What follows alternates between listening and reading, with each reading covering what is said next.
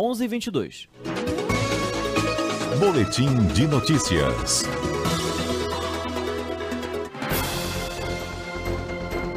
CBN Conexão Brasília, com Rômulo Pinheiro.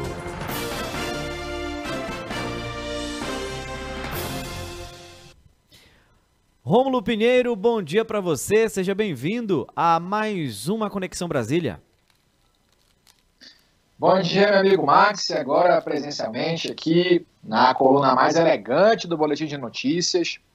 E antes da gente começar, Max, você sabe que Semana passada a gente estava conversando sobre aquele time de futebol, você comentou comigo. Eu recebi algumas notícias aqui meio preocupantes do final de semana, mas eu queria deixar bem claro e registrado que, de acordo com a nossa marchinha, a gente perde por descuido, mas depois vem a virada e foi assim na final do Paraense e será assim na final da Série C para o Paysandu Esporte Clube, meu amigo. E hoje tem Copa Verde, né? Vamos dar energia positiva aí para o Paysandu, então, que você possa ficar feliz amanhã mais ainda né, que o Paysandu possa vencer a partida de hoje contra o Castanhal.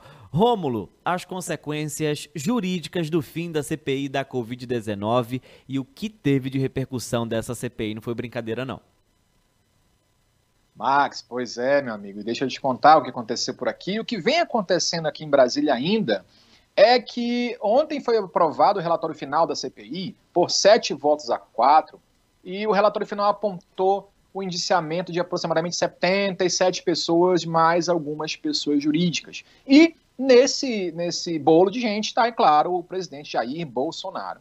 E muita gente está curiosa em saber o que, que vai acontecer agora, e outras pessoas também estão um pouco incrédulas, porque esperam uma punição, uma condenação ou uma absolvição, a depender da preferência política de cada um, mas esperam para algo imediato. E as consequências jurídicas, meu amigo, é, é, são coisas que vocês vão perceber, nós iremos perceber com o decorrer de alguns anos, por exemplo. Porque veja que, no caso das pessoas com foro privilegiado, e o presidente da República, claro, está nesse, nesse meio, é, as, as investigações ainda demorarão um período em razão das questões políticas que envolvem essas forças aqui, na, aqui em Brasília. Você vê, por exemplo, o presidente da República foi indiciado por três tipos de infrações. Então, nós temos os crimes comuns, os crimes de responsabilidade e os crimes de alçada da competência do Tribunal Penal Internacional. Foi isso que votou a CPI depois da investigação.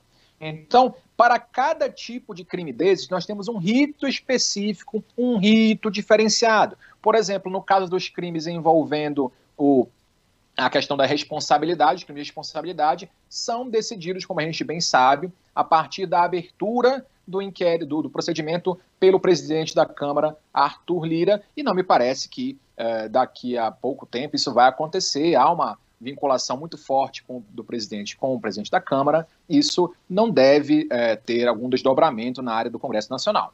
Por outro lado, os crimes comuns são de responsabilidade do STF, no entanto, o procurador Augusto Aras também tem uma ligação muito forte, inclusive os seus assessores, é, o, o vice-procurador-geral da República, é, Humberto Jacques, a procuradora Lindora Araújo, tem também certa ligação aí com esse ramo da, da questão do, do, do, presidente Bolsonaro e dificilmente também é, moveriam algo no sentido de responsabilização por crimes comuns do presidente da República.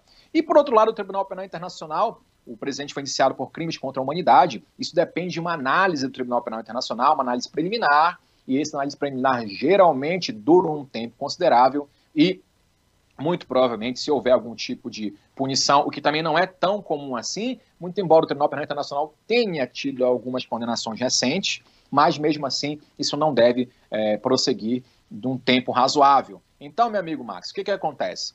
Para o presidente da República, as consequências virão muito provavelmente depois do término do seu mandato. Agora, com relação a todos os outros que não têm o chamado foro especial por prerrogativa de função, que as pessoas conhecem como foro privilegiado, aí a coisa vai andar um pouquinho diferente, porque o STJ já entendeu como, diferentemente do que entendeu lá na época do mensalão, que essas investigações, esses procedimentos, eles serão fragmentados, ou seja, correrão por conta dos ministérios públicos federais e estaduais das respectivas unidades da federação. E o processo para muitas pessoas correrá lá na primeira instância da Justiça Federal. E aí você tem vários crimes imputados essas pessoas. Muito provavelmente o Ministério Público de cada estado ou o Ministério Público Federal deverá promover essas ações para responsabilizar essas pessoas e, dentro de um prazo que não vai ser tão longo como o presidente da República, mas dentro de um prazo mais curto, já poderemos ver alguns resultados práticos da CPI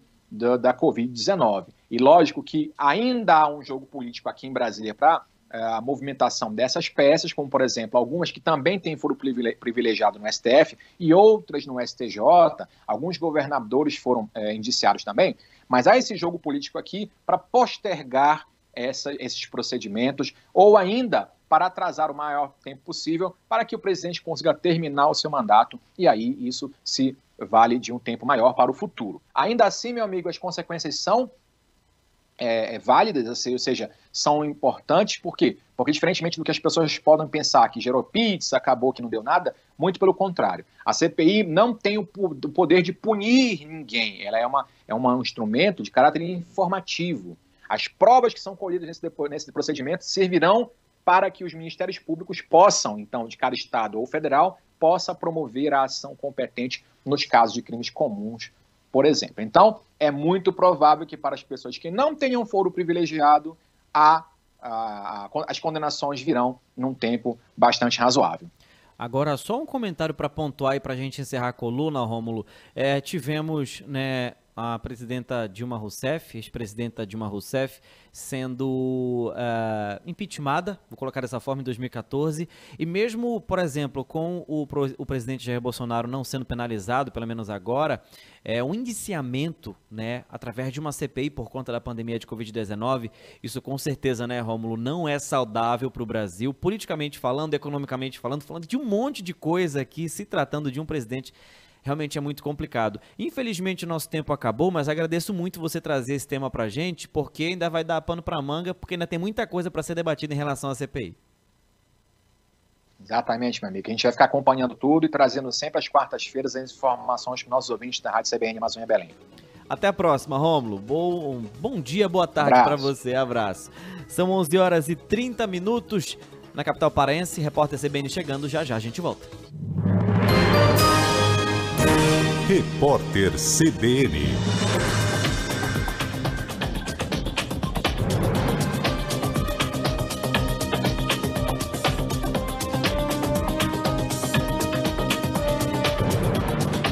Quarta-feira, 27 de outubro de 2021.